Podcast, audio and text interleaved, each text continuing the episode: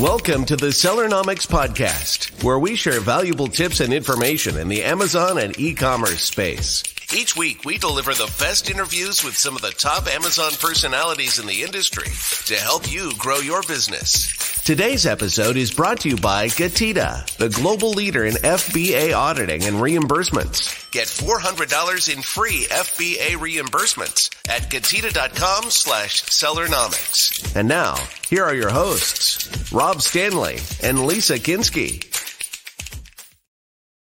Hey, everybody, welcome to today's episode of Sellernomics. My name is Lisa Kinsky, and I'm joined by my co host, Rob Stanley.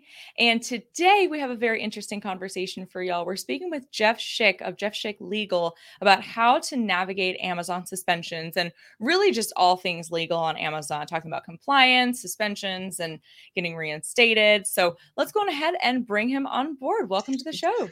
Hey, thanks for having me. I appreciate it, guys. Nice to see y'all. Mm, of course. So great to see you too. So we're going to do like what we always do, right? And talk about the business at the end of the episode because we want to get straight to the content. But I think a, a good starting question is how long have you been an attorney and playing in the Amazon space? Whew, so there's actually two answers to that question. So the attorney question is five years. So that's kind of easy playing in the Amazon space, that's the harder question because I actually started in 2011. So what is that, 12 years now, 12 and a half years? So pretty, uh, I've been here for, been in Amazon for a, a bit because I used to sell on Amazon as a seller full time doing wholesale arbitrage. So that was my uh, business model back in the day. Gotcha.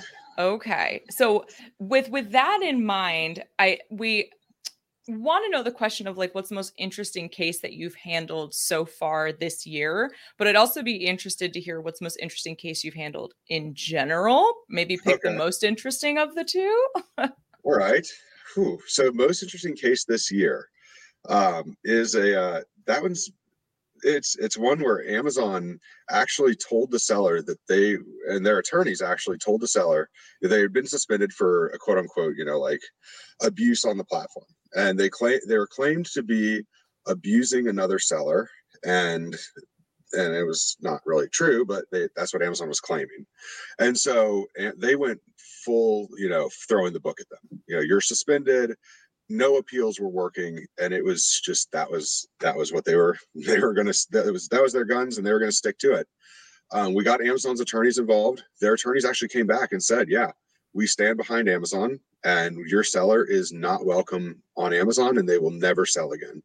Oh that was pretty harsh. And so I actually had to schedule a call with the seller to tell them this news. You know, obviously it's not uh, not the news anyone wants to hear that Amazon's attorneys have said that you'll never sell again. And so I told her, okay, you know, book a call with me. She put it, you know, we put a call on the schedule for like in a day or two. And I said, just, you know, in case you, you feel like it's, here's one more appeal to submit. And so expecting full well that it wouldn't work, but I just wanted just to see, you know, it's just, you know, a different version on the appeal, different writing style. What would happen if we changed what we were saying and, you know, try a different shot? And so believe it or not, she calls me the next day at our scheduled time when I'm, and I'm like, so, you know, I'm so sorry for the news that I'm about to deliver. She's like, well, what is that? I'm like, well that you're you know the, the this issue with amazon we heard back from their attorney. She's like oh but i got reinstated 10 minutes ago. Oh and i was like what excuse me? You know and she goes yeah the appeal that you wrote worked. It was they reinstated me 10 minutes ago. So I'd say that was an interesting case in the sense that she, you know, Amazon's attorneys were standing behind this seller performance rep that had told had marked up the account as a do not reinstate, and somebody else re- reviewed a new appeal from scratch and gave her a second chance. So wow. that was that was kind of an interesting case, I would have to say. Now you asked about most re- most interesting case ever. Ooh, there's a lot of them. One of them that I'm actually working on right now has to do with um, sellers engaging in abusive conduct towards consumers. And so one of the sellers that I work with is a whistleblower. And so that's been an interesting case that we're working on where we exposed this massive fraud on Amazon and they're currently investigating it. Um, and actually they've been taking it extremely seriously. And so they're they're slowly but surely working through about a thousand pages of case data that I sent to them and slowly but surely taking ASINs and sellers off the platform for engaging in, in consumer abuse. So wow. that's kind of an interesting wow. one. That that is crazy. And and I like those two examples because they outline two different things that can get you suspended off Amazon. But what I'm sure this is a like a grocery list long answer. But okay. what what can lead to a seller getting suspended? Whew, really? Well so interestingly enough the number one thing that causes sellers to be suspended is a bot flagging a behavior. So they flag a pattern. Maybe you've got high review like if you're a private label seller you might have a lot of returns on a product or negative experiences ncx experience negative customer experience that flags for a human then to review the account. Um, alternatively sometimes sellers create their own problem so like I had a seller this week, she reached out to me. She said a buyer accused me of being a bully in my in my buyer in my messages and wrote me a one star review saying that I was rude to her. I need to get that off the account. And I, having worked with the seller for a good bit of time, understand that some of her messages are quite condescending. and so um so to put it put it mildly would be a way to, to say it. So I actually called her and I was like, hey, um, I think you should leave that one star review and just you learn from it.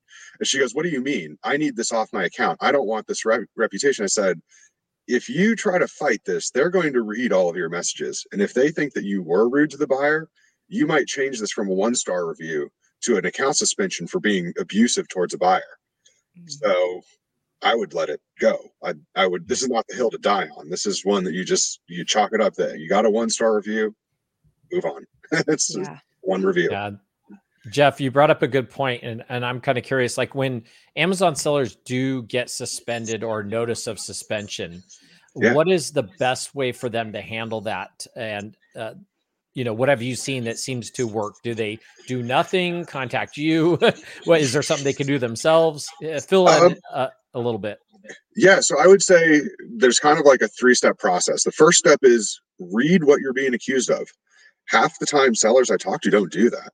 It's actually really important to know, like, okay, I'm being accused of doing this behavior. Actually, figure out what they're accusing you of. Um, it's really crucial.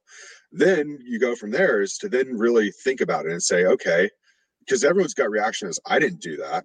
I, you know, I wasn't rude to a buyer, but look back and say, like, is there a way that is there an alternate theory? You know, maybe I was rude to a buyer maybe I wasn't quite so perfect. And think about what are some of my behaviors that may have contributed to this notice.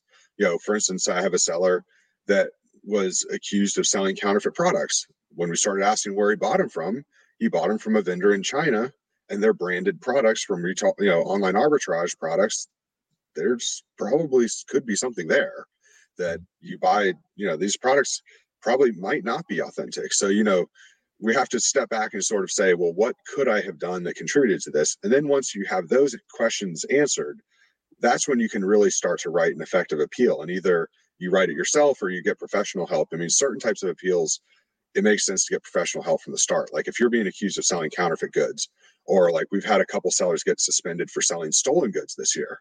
Um, wow that's that's actually another interesting case to talk about which where that's it brings a whole another dimension but um those are examples you want to really think carefully about what you say because uh, like in the stolen goods case that's actually being investigated by both amazon and the california highway patrol. So chp is involved and so what you say could have adverse impacts against you in a real court of law and not just an amazon appeals process. Um, and then and then of course to get professional help if you if you need to. Some some people can do some appeals people can do themselves like right for instance you're being accused of shipping products late. You had covid. You didn't ship products on time. Uh, you didn't have any system in place for someone to help ship your products on time for your merchant fulfilled orders. Well that one's probably pretty self-explanatory. I had covid. I didn't have backup systems. Now i've got backup systems. It's really what they're looking for. In a couple more sentences you know. Yeah, Jeff, yeah. a quick follow up question to that. So, kind of going on that example of the stolen good type thing. Yeah. Um, you know, is there anything that uh, a retail arbitrage person or Amazon, or especially retail arbitrage, can do? Let's say you're at a flea market, your garage sale, and you see something and it's brand new in the package, still got the label on it. Um, I mean, should you be getting the person's information, or or just don't buy it? What, what's your thoughts on that? So if you're at a flea market or a garage sale or a Goodwill or any sort of thrift store, that is a great place to buy items for Facebook Marketplace, but not for Amazon. So that's like the first thing where people get in trouble because they buy it and they're like, oh, it's brand new. So I should just sell it on Amazon.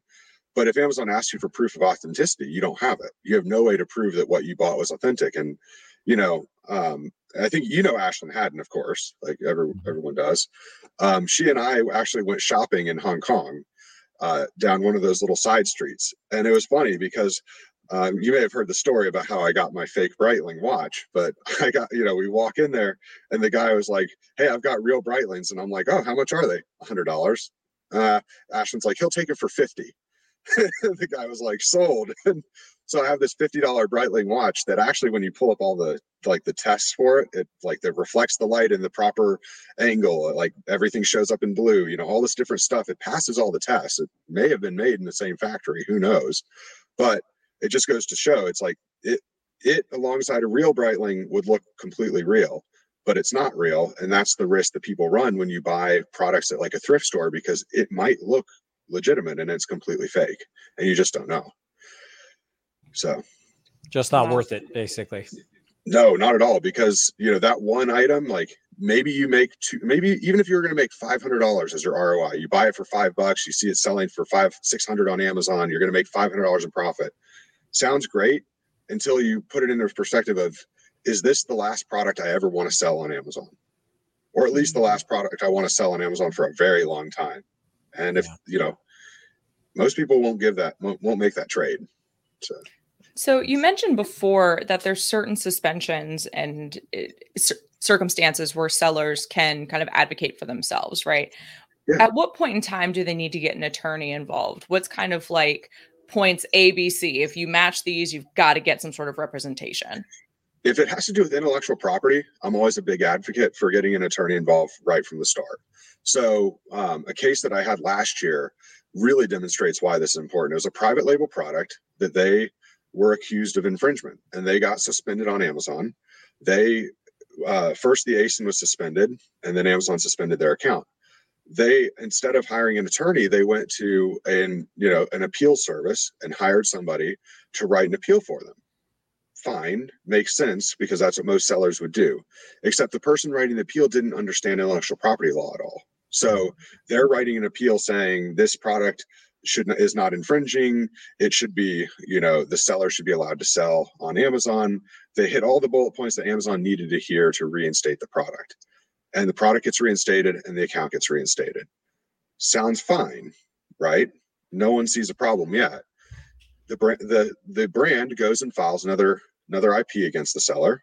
When they see that this happens, again, seller submits the same appeal as before, product gets put back online. Um, two days before Christmas, the seller reaches out to me because they said I was just served with a federal lawsuit and I'm being sued for $150,000. Um, and how and and because of tr- of trademark infringement, what what do I need to do to make this go away? Can I just write an apology email? I'm like, ah, you're past that point now. and when you read the hundred page case filing that included copies of their appeals submitted to Amazon, it became re- really apparent that there probably was an element of infringement. Um, and so, of course, we took on the case. We defended the seller. Ultimately, reached a settlement but um, that cost them a lot of money. And if they would have reached out to us first instead of just appealing with Amazon, we would have looked at it from the perspective of wait, we're not talking about a, Amazon. We need to talk get to the root cause of the intellectual property allegation, and we would have told them from the start, hey, there's there's a problem here, and you need to change this product before you ever even consider selling it again. Um, and instead, they just kept, you know, they went in from the uh, infringement category to the willful infringement category because after that first IP claim, every sale that they made from that point forward was was willful infringement, oh, and were subject to enhanced damages. So and wow. they you know so they all ended up settling with the brand for almost six figures, and uh, it was yeah it was an expensive lesson that they could have avoided probably you know probably would have settled for zero if they would have gotten proper legal advice on how to handle an intellectual property claim. Yeah, for sure. We're going to take a quick break here from our sponsor, but when we come back, I want to talk to you about where to find an attorney to help with these types of claims. So we'll be right back. Today's episode is brought to you by Getida, the global leader in FBA auditing and reimbursements. Get $400 in free FBA reimbursements at getida.com slash sellernomics. All right, you guys, be sure to head over to getida.com forward slash sellernomics for that first 400 and FBA reimbursements free. We are back with Jeff Schick.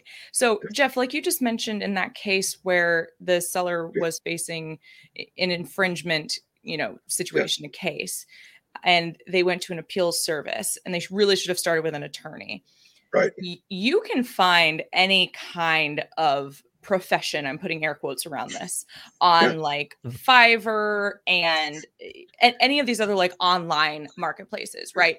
Right. Is that I'm sure the answer is no, but is it advisable to get an Amazon attorney off of somewhere like Fiverr where there's freelancers, or is there a benefit to having someone based in your your country of origin, either where you live or the store is based? So American law is very different from every other country. So where people run into issues, because I've had a couple sellers come to me lately and they're like, oh, I hired this attorney off of Fiverr who's in Pakistan, which is great if they're an attorney in Pakistan, but we're selling on Amazon in the United States. So nothing that they tell you about the law is relevant. I mean, they might have an idea like like i for instance if a seller comes to me and says i don't understand this european union regulation i can read it and probably figure out what it's saying because i have enough experience as an attorney but i would always preface it with this is my interpretation as an american lawyer. I'm not licensed in the european union so you need to find somebody in the eu to give you an actual legal opinion on this but this is just me reading it to, alongside you and what I, how i would interpret it. Um, the problem is, is that most of the Fiverr attorneys that are based in like Ukraine or even if they're in France or the United Kingdom or Pakistan or India, they're not giving that disclaimer. They're telling sellers, I'm an attorney and I can help you. And then they're telling them, like, oh, this American law means this. And it's like, well, maybe not. and they're not putting any research into why they're having that opinion. So um, having an attorney that's in the United States is important, or at least licensed in the United States. Like for instance, Yael Kabili, everyone knows her. She's actually licensed in New York. So even though she lives in Israel and has her office in Israel, she's licensed in New York. So she has that understanding of American law. Um, whereas somebody else that's in Israel that's not licensed in New York would have no value of what they could add because they're not licensed in the United States. So, right. Is there any in situations where a seller may have used a um, internationally based attorney off of Fiverr, and they did follow their advice, and it ended up getting them suspended, store completely closed down, whatever. Is there any recourse that that seller can take against that attorney for following that bad advice, or no? Not really, because you wouldn't be able to. So, like in the United States, we have malpractice laws, and so you could go after a, a, a lawyer's malpractice insurance policy in the U.S. In most foreign countries, they don't have that same scheme. Like you can't necessarily go after a foreign attorney or it's kind of a even if you do go after them what are you collecting against? Because if they're the type of attorney that's charging people 50 bucks for a one hour consult how you know how much assets are there really going to be that they're that you're going to be collecting against? And so that becomes part of the problem too. Yeah wow. absolutely. Jeff i want to i want to get your opinion on a little bit when it comes to ai and legal yeah. advice. So okay. there is some ai services out there that are allegedly can give you legal advice. And then you know of course i want to throw chat gpt in there. We've heard that chat gpt passed the bar allegedly and right. or ai did. And uh you know so how how is that kind of you know how are you seeing that affect sellers uh both positive negatively and how's it affecting your business? And what's some advice on that? So we haven't had any effect on our business so far because a lot of our like the advice that we give sellers is very fact driven and specific to their situation. So we don't have any real boilerplate like canned responses that we give for a majority of the stuff that we do. So AI has not had too much of an effect on us. Um, I'd say you know it can it can be helpful. Um, in fact, like for instance, you know I had a seller come to me. They were in Canada and they wanted help understanding a regulation that had to do with the Health Canada uh, regulatory agency. So they typed it into Chat GPT and it gave them a whole bunch of links to look at and i clicked on all the links and they were it was valid like it was good it was good as a as a starting tool to then go and read the laws for themselves but it wouldn't like I wouldn't, for instance, have take like if they were to say, does my product comply with Health Canada regulation, blah blah blah. I wouldn't rely on that because that's it. Just it's not going to be able to make a determination. Like it might have an idea, but I, you know, I would still always tell a seller like, hey, why don't you get get someone who works on Health Canada cases every day and let them tell you that because it's worth it to pay them 500 bucks and have somebody to sue if they get it wrong. Yeah. Yeah. It, it kind of feel like you know, it, it's one of those things that Chat GPT is great for a lot of stuff, but it, it doesn't know specifically the Amazon world. We're such a niche, right? Right. It, you know, yourself, you've come from selling and on Amazon. You understand the sellers, you understand the legal side of it. So, you know, I definitely do not advise people trying to use ChatGPT to write a response to a you know suspension or a claim like that. Get somebody right. professional. So, uh, so Jeff, what, what uh, you know, we talked a little bit about you know lawsuits and things like that. Yeah. Uh, what are some of the things that Amazon sellers can get sued for? Uh, just kind of high level yeah. general stuff. Yeah. So one of the big things people forget about is that in the United States we have strict liability for product defects and product safety. So that means that if you have a product that's unsafe, you can get sued for it very, very easily. And Amazon has been very aggressive in this front where because they usually are the ones that get sued first for an unsafe product and then they come in and tell the seller hey guess what you agreed to indemnify us so now now you know open up your checkbook and start paying our bills um, product defect liability comes in three flavors it's defective products like I, I built this you know lawnmower and forgot to screw on the bolt the, the bolt that holds the blade and it chops off my foot defective product easy to understand uh, defective design is a little bit more tertiary. Like people are like, oh, what does that mean? And that's like, well, I made this lawnmower. I could have put a brush guard on it that would make it safer, but I wanted to save 25 cents on each unit that I produced. Therefore, when somebody gets cut or gets their leg chopped off from not having a brush guard, um, I get sued and I'm responsible because I cut corners basically. The last one people are always shocked about, and that's called failure to warn, which is like putting a warning label on saying don't put your hand near a moving lawnmower blade you actually have to put that warning label on there and if you don't say it then you can be responsible for somebody chopping their hand off because they didn't know any better that the blade could chop their hand off just like it could chop off grass so having so you have to do failure to warn that's those are like the high level ones for private label sellers um, of course, people can get sued for trademark infringement and patent infringement and copyright infringement. You know, stealing your competitors' images and text, that's copyright infringement. Um, stealing ideas from uh, famous sources. Had a, had a private label seller who made a really cool, you know, game that was a knockoff of a children's book series based out of the UK and got sued by the children's book author for copyright infringement. Um, you can get sued for that. Um, Prop 65 is always relevant these days, especially for both retail arbitrage and private label sellers. Though Prop 65 is those famous signs around California that say this product is known to the state of California to cause birth defects and cancer. Um, I don't think you can walk into anywhere in California without seeing one of those signs. and Robbie's laughing because he lives in the Bay Area, so he knows this. It's true.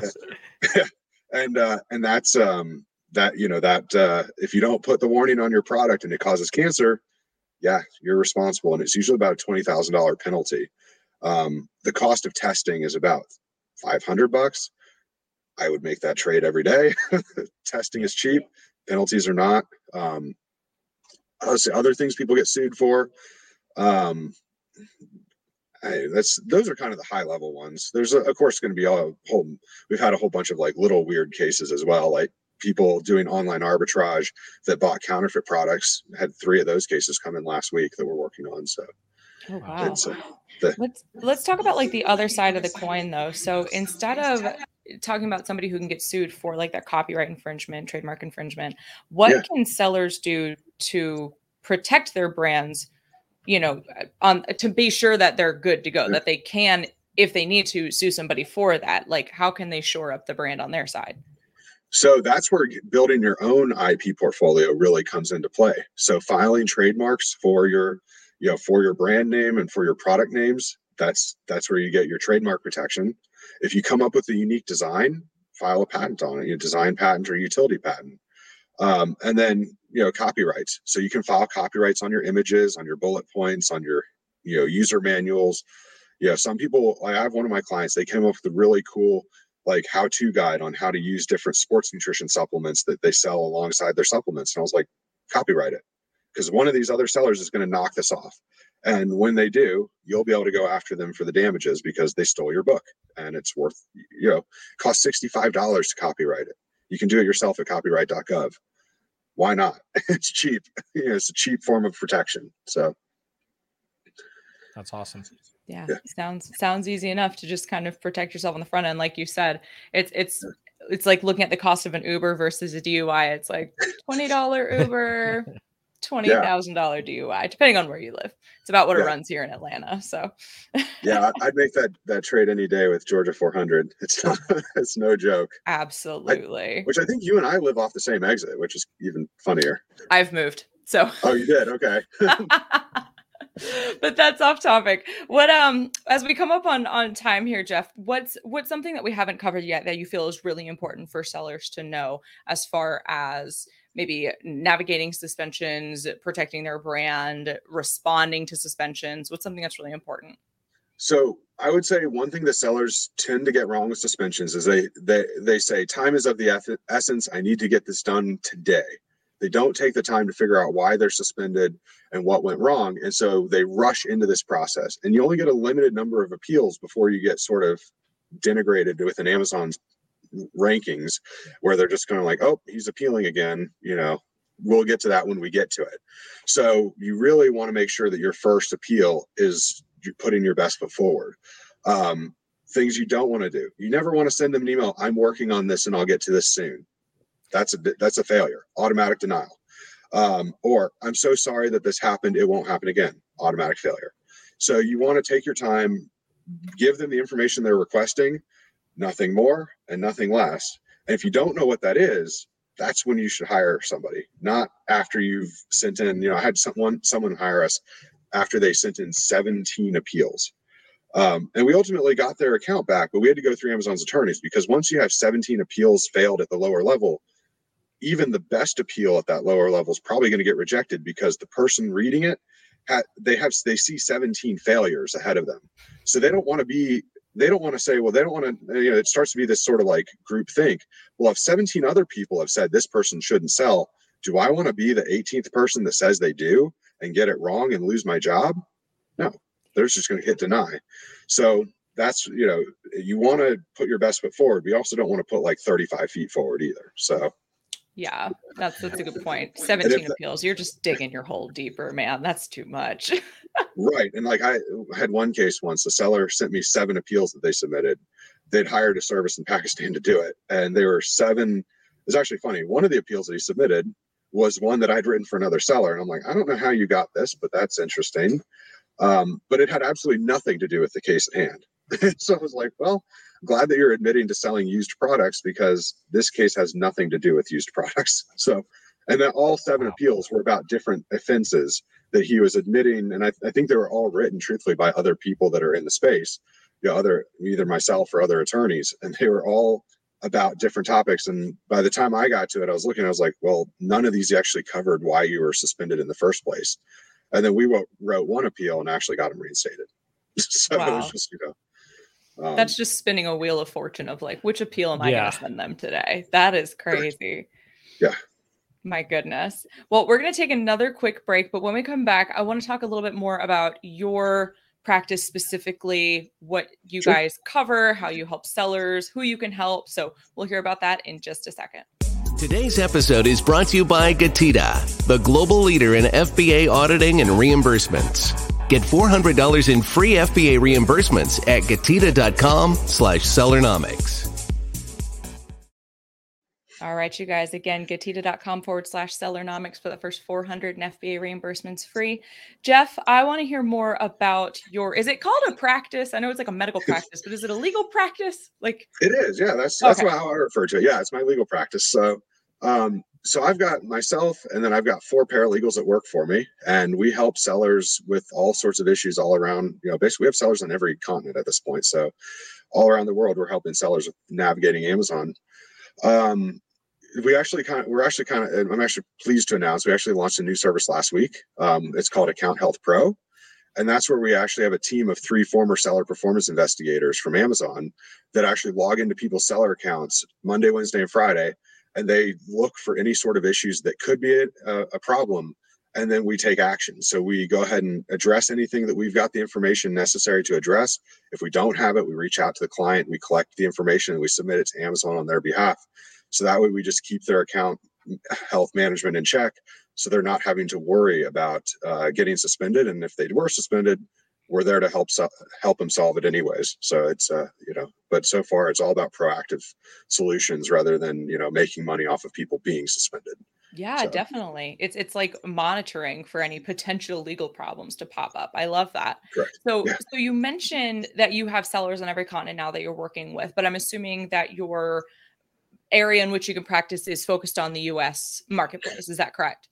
So we can give legal advice only in the United States. For the other markets, if like for instance, if someone gets suspended in Canada, we can still help them with that suspension.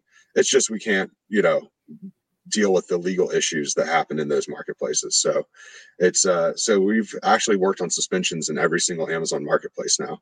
But it's uh, you know, because it's they all follow the same process and the same procedures. Uh, but if it has to do with like, for instance, if it was an intellectual property issue in the United Kingdom, like I had a seller reach out to me yesterday who's in London and she was having an IP issue. I was like, you're really going to need a, in the UK, they're called sol- uh, solicitors. I'm like, you're going to really need a solicitor that's licensed there in the UK to tell you whether you're infringing or not, because I don't know the answer and I don't want to tell you yes or no. In the United States, the answer is no, but the UK is very different. And I can't tell you that you're not infringing based on UK law. So, um, and you've yeah. got to be very specific to put that disclaimer in there. This is not advice. So, and Jeff, do you, do you find that you're helping uh, a bit more like retail arbitrage, private label, or I mean, obviously you handle all of them, yeah. but uh, you know, is is there ones that you specialize more? The only reason I'm asking because I know you got a somebody who's working for you who used to do retail arbitrage. Big shout out to Lewis out there. Right. Yeah. So we, I mean, we've got clients all across the gamut because, and a, a, lot of our clients are crossover. So, like, I have one client that came to us and he was doing private label, and then he can't, he goes, "Hey, I heard you on this arbitrage podcast, and I started doing arbitrage, and now I'm making more money doing arbitrage alongside my private label." And I was like, "That's cool." nice. So we have so a lot of our clients, I'd say, are like crossover clients where they'll they'll start in one area, dabble in another so we have a pretty good mix of client base that just comes from, you know, but I'd say a majority of our clients have at least tried retail arbitrage at some point. Um, and then a growing size of them are doing private label now. So awesome. Gotcha. But there's no kind of like seller requirement by terms of size, in intensity, complexity of the case, like anything like that, that would be a requirement to, to hire you. No, in fact, like, you know, we work with sellers that have not even launched yet, all the way to sellers. You know, like some of my clients do eight figures a year. Other, I have another client that is a doctor that he signed up because he was just he's starting to sell on Amazon now for fun, and he want he knows the importance of having people in his corner to be able to ask questions for, and he didn't want to do it alone. So we've got you know we've worked with sellers that have sold zero all the way to you know like one of the sellers I worked with recently on a suspension is a number top five seller on Amazon. So it's just all around, you know, all over the board. Amazing, amazing. And if folks have any more questions for you, or if they want to hire you or just learn more, where can they reach out? So my website is the best way to learn more about what we offer, and then my email address is down below. And we're happy, you know, we're happy to chat to sellers. That's what we do. I talk to between eight and twelve sellers a day, sometimes up to fifteen. I love it. I think it's fun. So it's uh, it's uh it's my passion. it's Amazing. People. Awesome. And for our audio listeners, the website is jeffschick.com. That is J E F F S C H I C K.com. And the email is very simple jeff at jeffschick.com. We'll be sure to put those in the description for you guys. Thank Jeff, you. Thank you so much for kind of coaching us through this and exploring the world of inventions with us. I definitely learned a lot. very useful. Thank Absolutely. you so much for having me on. I appreciate it. Absolutely. Thanks, Thank you. And thank you so much for everybody who tuned in today. If you liked what you heard, please be sure to give us a thumbs up, share your comments and the thoughts, subscribe to the show, and we will see you on the next one. Thanks for joining us this week on the Sellernomics Podcast. Special thanks to our sponsor, Getida. Did you know that Amazon probably owes you money for FBA reimbursements? Get $400 in free FBA reimbursements at getida.com slash sellernomics. Be sure to join us again next week for more great tips on how to grow your business. And thanks again for listening.